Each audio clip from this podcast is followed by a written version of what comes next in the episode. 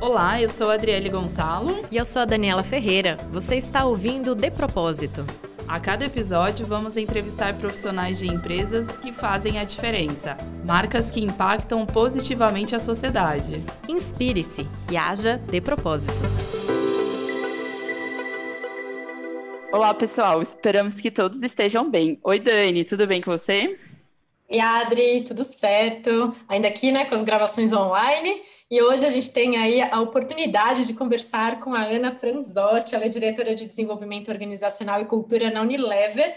Ana, super obrigada por participar aí do nosso podcast. Nossa, eu que estou super feliz de estar aqui com vocês. Agradeço imensamente o convite. Estou feliz de bater esse papo com vocês duas. Ô, Adri, eu tenho que falar, viu? Antes até de você começar com as perguntas, tenho que confessar para a Ana que, olha, Unilever era um desejo aqui, né, muito de ter no nosso podcast, é uma empresa que eu acompanho há muito tempo, e olha, foi até objeto de estudo, no meu estudo de caso, no meu MBA lá, há 1000 anos atrás, assim, então, estou super feliz. Que legal, fico feliz, a gente fica... Eu sou uma Unilover, né? Então, eu fico muito feliz quando a gente escuta isso, é sinal de que tudo que a gente... vive aqui, reverbera fora, né? Então, a gente fica muito feliz mesmo. Super obrigada. Eu acho que foi mais pedido, né? Pelos ouvintes também. A gente estava com uma listinha ali para Unilever e Ben & Jerry's.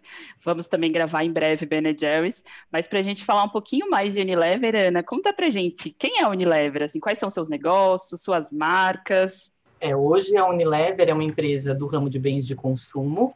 Nós estamos presentes em 10 de cada 10 lares hoje dos brasileiros, então a gente tem uma responsabilidade enorme e os nossos produtos eles estão divididos por categoria, né? Então nós temos uma gama de produtos que é ligado ao cuidado para casa, né? Então, por exemplo, uma marca que é super conhecida de todo mundo, Omo, Cif. Nós temos uma outra categoria que é cuidado pessoal e aí a gente está falando, por exemplo, de Dove, a gente está falando de Lux, Dove Baby. Nós temos uma divisão de foods, essa divisão de alimentos, né, é uma divisão que tem marcas como Knorr, Mãe Terra, Hellmann's, faz parte desse portfólio.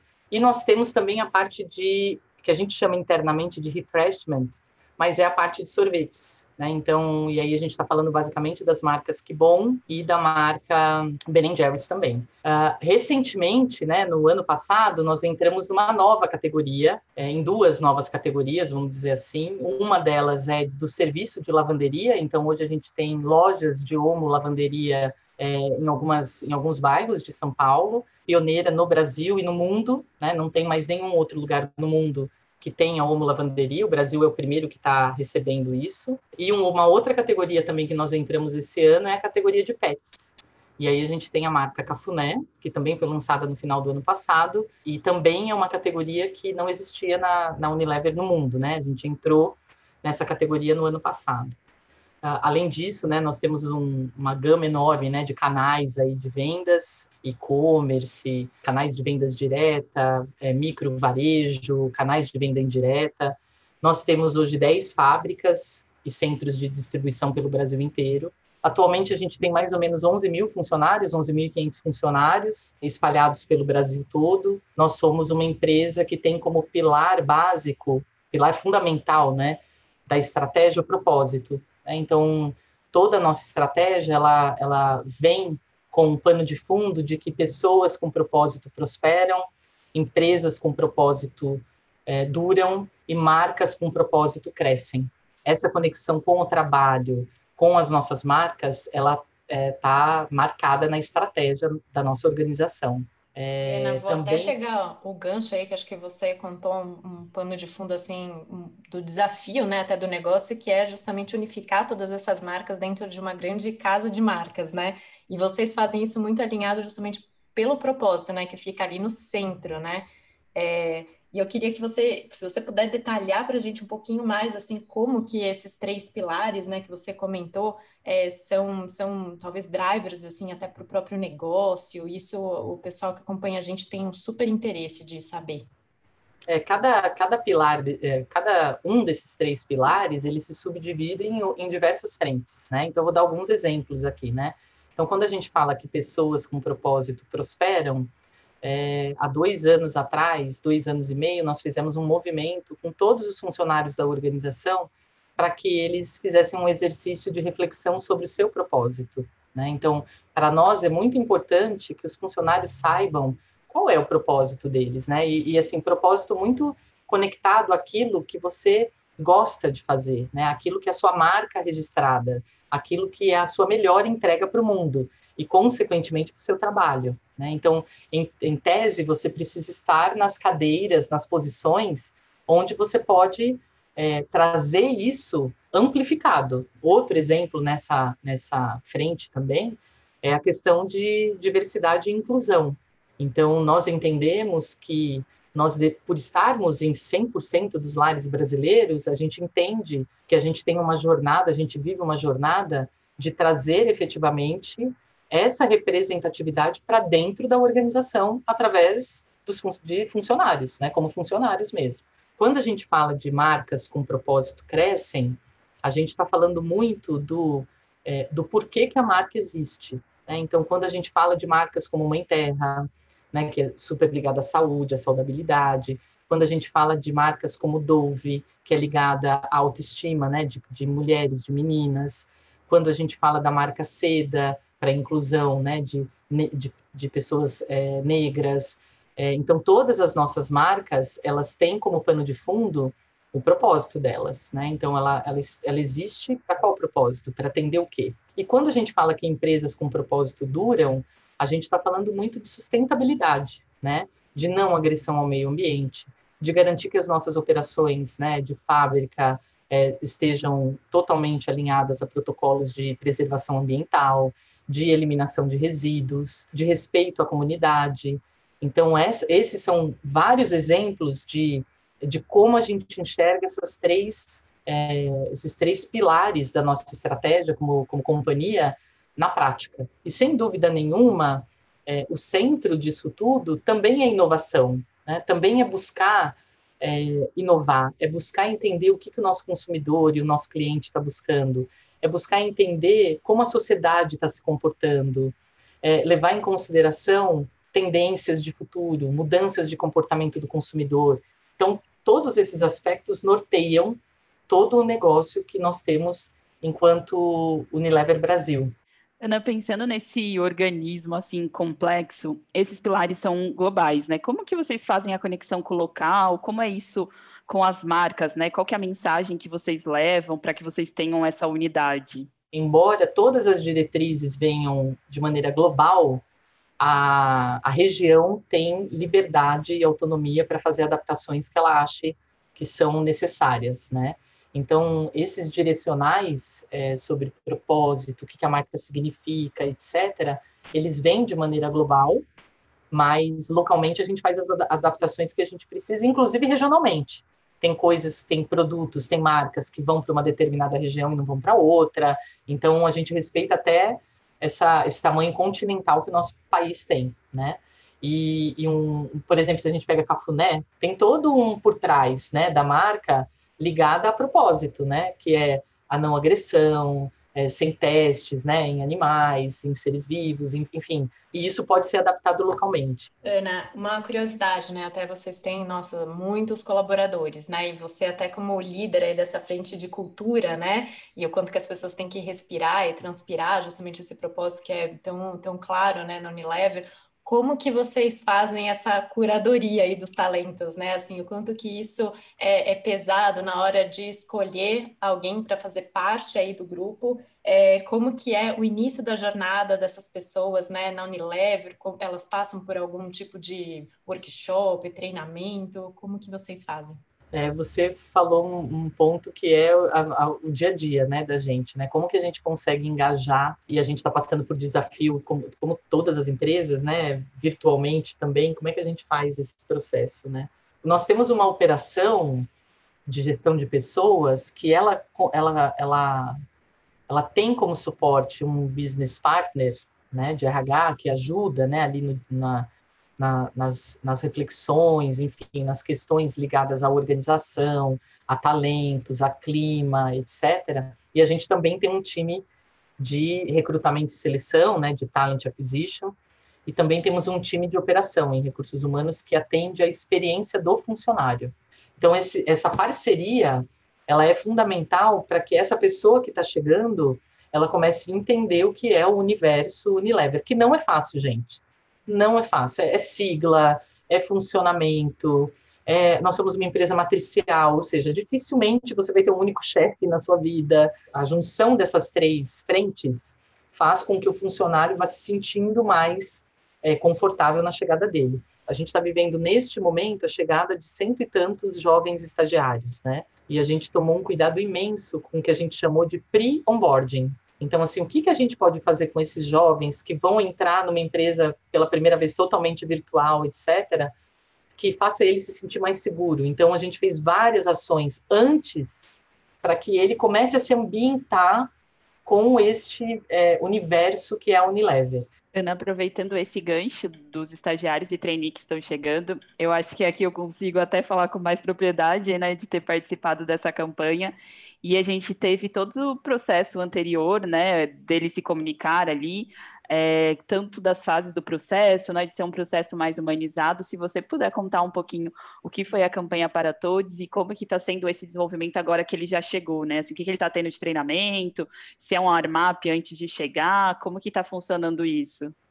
Essa é uma campanha que é muito, muito, muito especial para a gente, né? Primeiro porque ela consegue efetivamente trazer o que a gente buscava, né? Então a gente queria trazer para essa conversa, para esses processos, a real demonstração na prática de que a Unilever é uma empresa para todos, né? Ela não é uma empresa, ela é uma empresa para todo mundo que queira estar com a gente. E nós sabíamos, assim como eu acho que muitas empresas também, que a Unilever era para muitos jovens, ela era algo muito distante de se alcançar. Seja porque durante muitos anos a gente fez o recrutamento de jovens com alguns parâmetros, seja porque é distante da realidade, os motivos são diversos. Mas a gente efetivamente queria dar um passo em direção à inclusão que fosse algo que construísse o futuro da liderança da Unilever, né?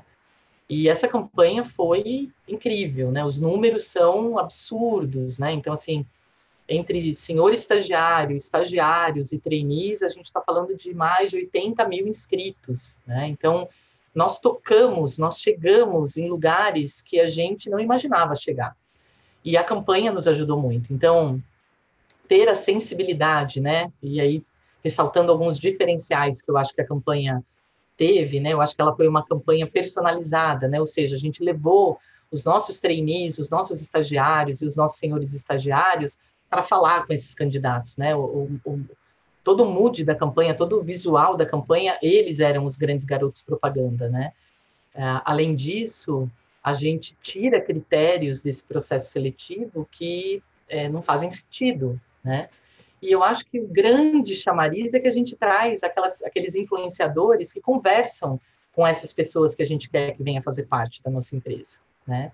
E eu acho que esse foi um grande diferencial. Aí, eu acho que efetivamente a gente começou a acessar um público que nos modelos que nós vínhamos fazendo até então, a gente acessava, mas um número extremamente reduzido. Então nós conseguimos chegar aonde a gente queria. E aí tudo, né, tem que se conversar, né? Eu não posso só chegar nesse candidato e depois quando ele vai acessar a minha plataforma de inscrição, essa plataforma não conversa com a realidade dele, né? Então a gente teve leitor de libras eletrônico, a Maia, a gente teve ajuste de cores, fontes, tamanho de letra, para poder conversar com o senhor estagiário. A gente teve um site, né, onde as pessoas se inscreviam, que era muito simples. E durante todo o processo, a gente se conectou com esses candidatos, né? Então, eu ouvi muitas perguntas assim, né? Mas qual que é o perfil do trainee da Unilever? Né? E a gente voltava para eles e falava, olha, o perfil é você ser você, né? É você trazer o seu repertório de vida, né?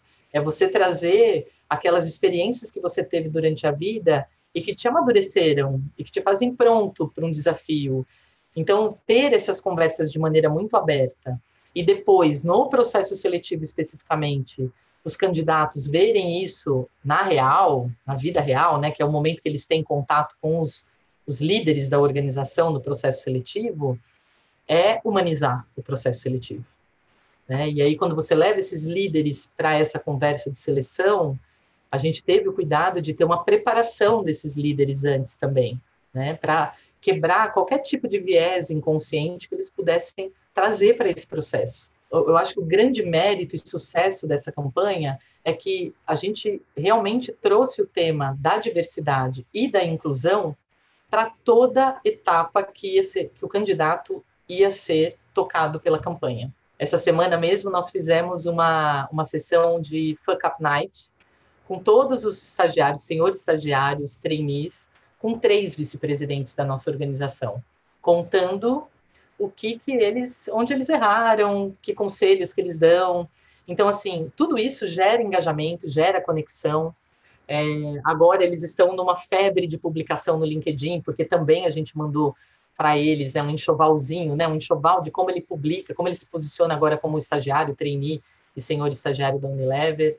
Então, tudo isso, o que tudo isso faz? Né? Faz esse jovem vir para a Unilever feliz. Então, está sendo bem especial. Esse momento está sendo bem especial. E essa campanha é muito sonho realizado, assim, é muito especial mesmo. Não, vocês estão de parabéns, para todos aí, super parabéns, assim, muito rico e necessário, inclusive a Adri aqui também, que teve a felicidade de participar aí com vocês, parabéns mesmo, e é muito legal ter esse case aqui para a gente poder compartilhar. E para finalizar esse nosso bloco, Ana, acho que você tocou em vários momentos, inclusive, desse desafio, né, que a gente está passando, porque, assim, é uma jornada, mas é uma jornada também nesse momento muito marcada, né, até por essa questão da pandemia, enfim, do quanto é desafiador, né, de fato uma crise, tem essa questão do engajamento ser remoto, de toda essa campanha, inclusive, que vocês conduziram também, né, ser muito virtual, ainda que humanizada, né, assim, nos pequenos detalhes. E aí eu queria que você, então, para a gente finalizar esse bloco, pudesse comentar aí o que durante esse período vocês trabalharam em termos de bem-estar, né? Que a gente sabe que é uma bandeira super forte da Unilever, né? Para as pessoas aí. O que mudou dentro desse pilar, né? Das iniciativas de bem-estar para apoiar as pessoas, né? Que trabalham, principalmente junto com vocês nesse momento. Olha, a Unilever trabalha com essa plataforma, vamos dizer assim, essa frente de bem-estar há muitos anos. Há anos atrás, sei lá, 10 anos atrás, 10, 11 anos atrás, a gente chamava de Feel Good. E o Feel Good eram ações, né, de engajamento, de integração, eram as áreas de integração, né, as áreas de café, era nas fábricas, nessa época eu estava nas fábricas, então era a fábrica poder ter um lugar onde tivesse uma mesa de ping-pong, etc. Né? Eu acho que o conceito de bem-estar, né, e na Unilever a gente fala mesmo, é well-being mesmo, ele foi evoluindo ao longo dos anos, desses anos, né? Então, até bem pouco tempo atrás, quando a gente falava de bem-estar, a gente associava muito a bem-estar físico. Então, era atividade física, nutrição, né? Era um pouco isso. E de uns 4 anos para cá, 3 anos para cá, a gente efetivamente olha bem-estar, olha o ser humano na sua totalidade, né? Ou seja, é o bem-estar físico, é o bem-estar mental, é o bem-estar emocional e é o bem-estar da sua conexão com o seu propósito. Esses são os 4 pilares da nossa estratégia de bem-estar na Unilever Mundo, tá? É Unilever Mundo. Então, a gente tem várias iniciativas nesse sentido. Quando chega a pandemia joga a gente, coloca a gente numa catapulta e joga a gente, né, para um lugar totalmente novo, né? Então, assim, novo, irreal, estressante, né? Que é estar com todas as vidas que você tinha simultaneamente fora, né? Então, enquanto você estava no trabalho, o seu marido estava no trabalho dele, ao mesmo tempo o filho estava na escola, né? Enfim, de cara a gente adotou a prática do check-in, né? Então de reuniões mais frequentes com a liderança e da liderança com seus times e o check-in mesmo, como é que você está? Como é que você está lidando com tudo isso? Como é que as coisas estão? Né? Aí a gente começa efetivamente ações bem específicas de bem-estar, né? Então a gente cria uma linha de atendimento psicológico 7 dias na semana para os nossos funcionários de fábrica que continuaram trabalhando. A gente aumenta a capilaridade do nosso, que a gente chama de programa Crescer, que é um programa de suporte psicológico, financeiro, jurídico para os nossos funcionários. A gente aumenta a capilaridade, aumenta atendimento, não só para a família, mas para pais também, porque a gente percebeu que às vezes tinha o funcionário morava com o pai e com a mãe e o funcionário pega Covid. Ele tem que ficar isolado. Às vezes os pais ficam um pouco perdidos, então a gente estendeu esse atendimento psicológico também para a família. Implementamos a prática de mindfulness todos os dias, estabelecemos champions de saúde mental, isso agora no final do ano, e eles assumem agora o papel deles nesse ano, que são pessoas da organização que vão dar um suporte. Fizemos a semana de bem-estar no meio do ano, com 2 semanas de atividades ligadas ao bem-estar, que passaram assim, desde conversas com psiquiatras sobre ansiedade até cromoterapia em casa, porque você está mais em casa, cuidado com o seu pet, atividades com as crianças. Fizemos essas 2 semanas de bem-estar. E em setembro nós adotamos as regras de ouro. Fizemos um grupo com alguns funcionários e discutimos como estava sendo a rotina de home office, né? E aí a gente ouviu de tudo, né? Eu entro em reunião às 8, saio 10 da noite, eu não tenho horário de almoço, eu não tenho tempo para trabalhar. A gente ouviu muita coisa, né? E aí a gente resolveu, como organização, não como prática de RH, mas como organização, instituir algumas regras de ouro, simples, né? Então, o horário de almoço é sagrado, né? Então, do meio-dia a 1h30 não tem reunião, após as 18 horas não tem reunião, sexta-feira à tarde não tem reuniões, e a gente instituiu também que as reuniões tivessem 10 minutos a menos sempre, né? Então, uma reunião de 1 hora, 50 minutos. E eu tenho visto até que o mercado tem adotado mais reuniões de meia hora, inclusive agora já está evoluindo. Todas as organizações, elas olharam o bem-estar de uma maneira totalmente diferente, olharam a saúde mental de uma maneira totalmente diferente e fazendo parte do exercício de liderança, né? Então, o bem-estar dos seus funcionários é sua responsabilidade como líder. O meu bem-estar como funcionária, como indivíduo, também é minha responsabilidade, né? Então, conversar abertamente sobre isso é algo que virou prática. E isso vai se propagando, né? De certa forma, isso vai se propagando por toda a organização.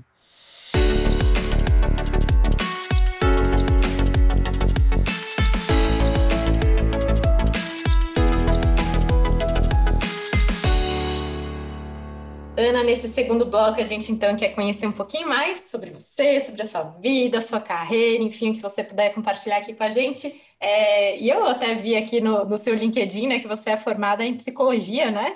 Pois é. Eu sempre fico pensando, assim, né, quem se forma em psicologia, qual era o imaginário na época, né? Você pretendia, às vezes, atender, ter uma clínica, trabalhar em hospital, e aí hoje você está aí numa grande organização. Então, como que é um pouquinho aí essa jornada aí para você e na formação que você teve? Eu chego na psicologia, né? Mas eu sou do ABC paulista, que quem é de São Paulo conhece, e eu sou filha de metalúrgico, né? Quem é da região do ABC paulista era o grande polo das indústrias automotivas, né?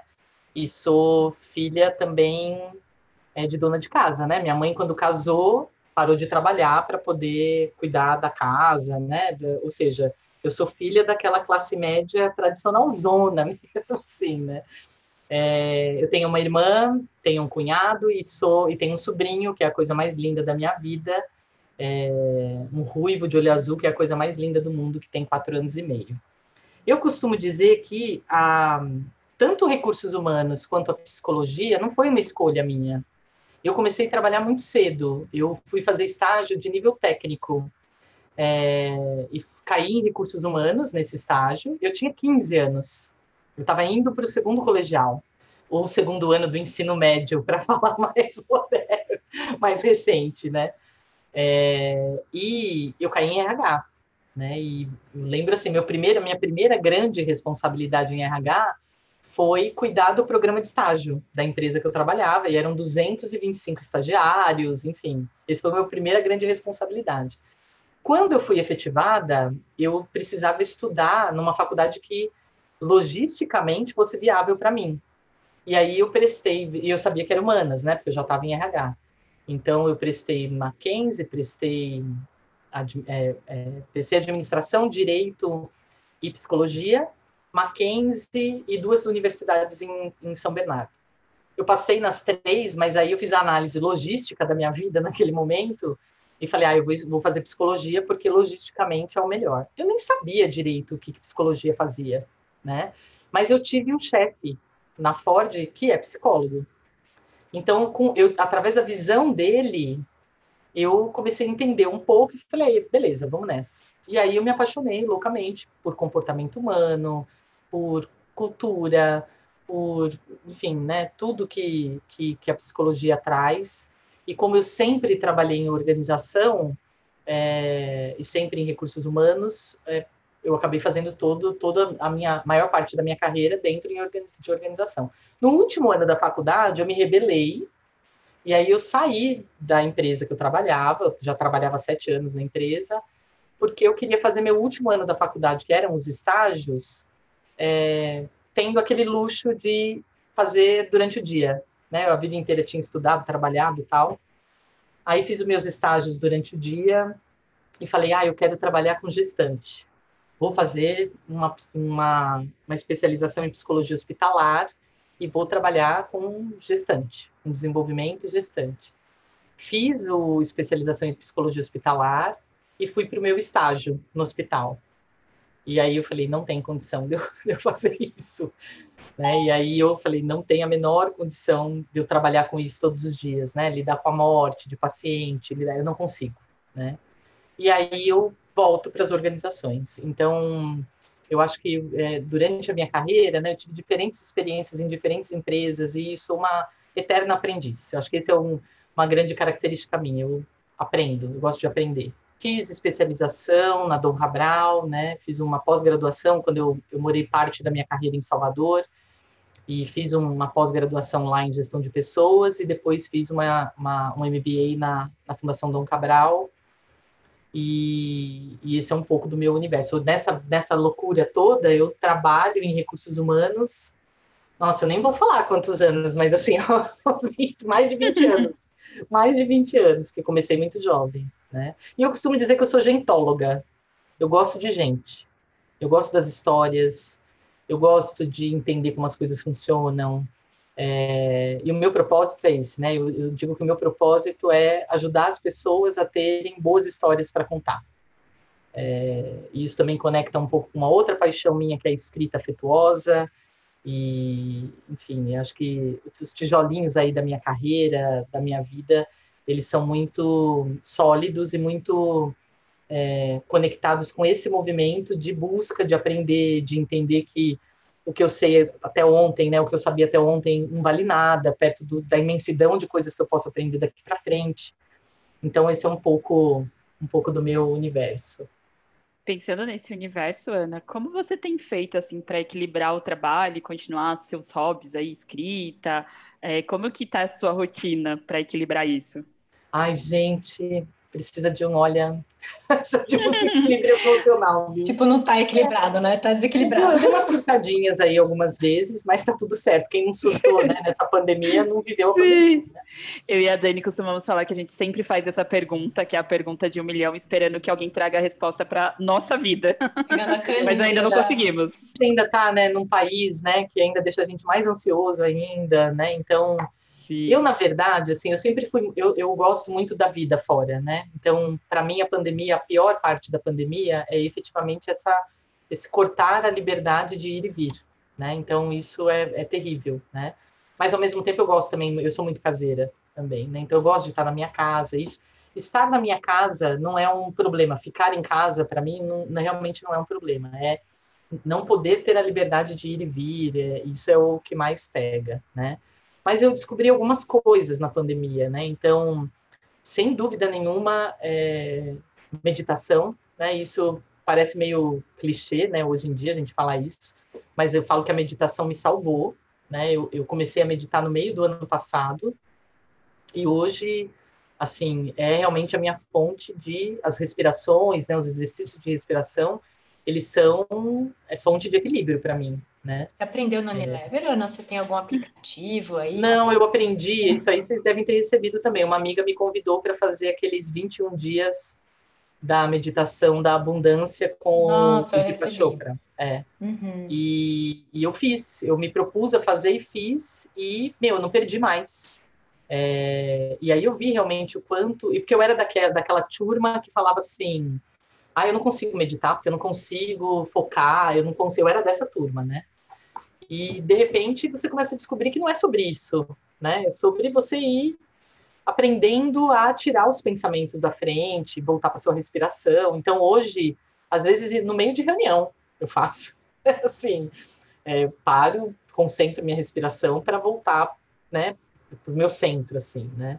Eu acho que eu me dediquei muito a fazer coisas que eu gosto, né? Então, eu me dediquei muito a fazer cursos de escrita. Eu me dediquei... Agora, eu acabei de entrar num clube da escrita também, estou escrevendo mais.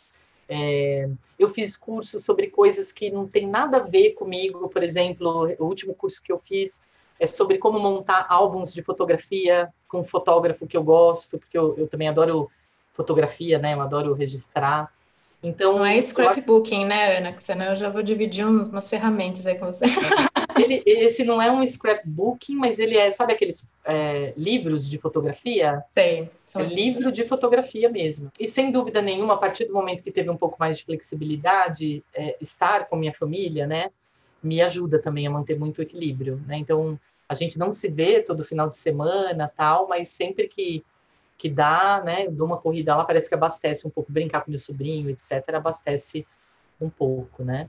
Agora, os dias, eles passam a ser muito mais rotineiros, né, então, assim, eu moro sozinha, então, né, tem aquela rotina, toma café, aí senta aqui na frente do computador, então, assim, é um pouco dessa rotina. Eu tenho procurado muito viver um dia de cada vez, porque eu acho que o mundo está muito extremista, o mundo está muito polarizado, e eu gosto desse lugar de afeto. Então, a minha opção na minha vida é pelo lugar de afeto, né? Então, é pelo lugar de tratar o outro do jeito que você gostaria de ser tratado, é de se cuidar, é de saber o que você está comendo, é de falar com os amigos... de estar com a família. Então, assim, o mundo, ele voltou ao invés de você ter tantas possibilidades, ele tem menos, mas são as possibilidades reais. Eu tenho uma sensação de que nesses últimos meses, eu criei uma conexão comigo mesma, que é uma coisa, assim, muito doida, né, assim, E acho que é autoconhecimento mesmo, né, a gente vai se autoconhecendo, né, você fica muito tempo, assim, fazendo as mesmas coisas, do mesmo jeito, e sem dúvida nenhuma o trabalho, né, você gostar do que você faz, dá um ânimo diferente. Para mim, o trabalho tem um papel muito importante na minha vida, né? Não, já fui workaholic no passado, já fui, assim, de louca mesmo, né? E eu digo que o meu período na Bahia me ajudou. O baiano me ensinou que a gente não pode viver para trabalhar. A gente tem que trabalhar para viver, né? E a Bahia me trouxe muito isso, né, de que, ok, temos que trabalhar muito, tal, mas a gente tem que viver. Então, não sou workaholic, mas gosto bastante do meu trabalho, assim, né, gosto muito de ler sobre as coisas que eu estou fazendo, então, isso vai preenchendo a vida da gente, né, acho que é um pouco isso, não sei, eu sou assim, uma saudade louca dessa pandemia, além da minha mãe, né, que a minha mãe, a saudade é muito maior, né, de anos, e dos meus amigos, né, dos encontros, etc. Eu tenho uma saudade da minha roda de samba de sábado à tarde, que é uma coisa fenomenal, assim. Sinto muita saudade, assim, né, de estar numa roda de samba com os meus amigos, de viajar para a Bahia, de ficar com a minha amiga querida lá na Bahia. Então, assim, eu sinto muita... E dessas coisas eu sinto muita saudade. E aí tem dias que você tá melhor, tem dias que você tá pior com isso, tem dias que pega mais, tem dias que pega menos. E aí você tem que ir sabendo administrar para não pirar, né? Para não ficar... Tem que levando. Exatamente, numa piração total, né? Muito bacana. Ana, você falou uma coisa que eu amei, vou usar para a vida, que é a expressão de lugar de afeto. Eu acho que isso foi a nossa conversa hoje, então acho que o pod de hoje, pelo menos para mim, foi esse lugar e esse momento de afeto. Então a gente quer te agradecer demais pela generosidade aí, né, de compartilhar esse seu tempo com a gente, seus aprendizados, como tem sido aí também trabalhar nessa grande organização, né, principalmente nesse momento agora desafiador. Ana, super obrigada. Meu LinkedIn, Ana Paula Franzotti, Eu demoro às vezes, tá, gente? Como a maioria das pessoas, eu demoro às vezes para responder, mas eu respondo, eu chego lá, eu respondo. Mas muito obrigada pelo espaço, pela conversa, foi uma delícia. Muito obrigada mesmo. Ana, a gente sai mais apaixonada ainda pela Unilever, né? Vamos continuar compartilhando aí essa boa prática de afeto, né? Eu acho que a gente está precisando cada vez mais como sociedade, né? Que a gente consiga levar um pouquinho dessa mensagem para os ouvintes. Se você conhece uma marca ou um projeto bacana, mande a sua sugestão em nossa página do LinkedIn ou pelo site depropósito.net.br.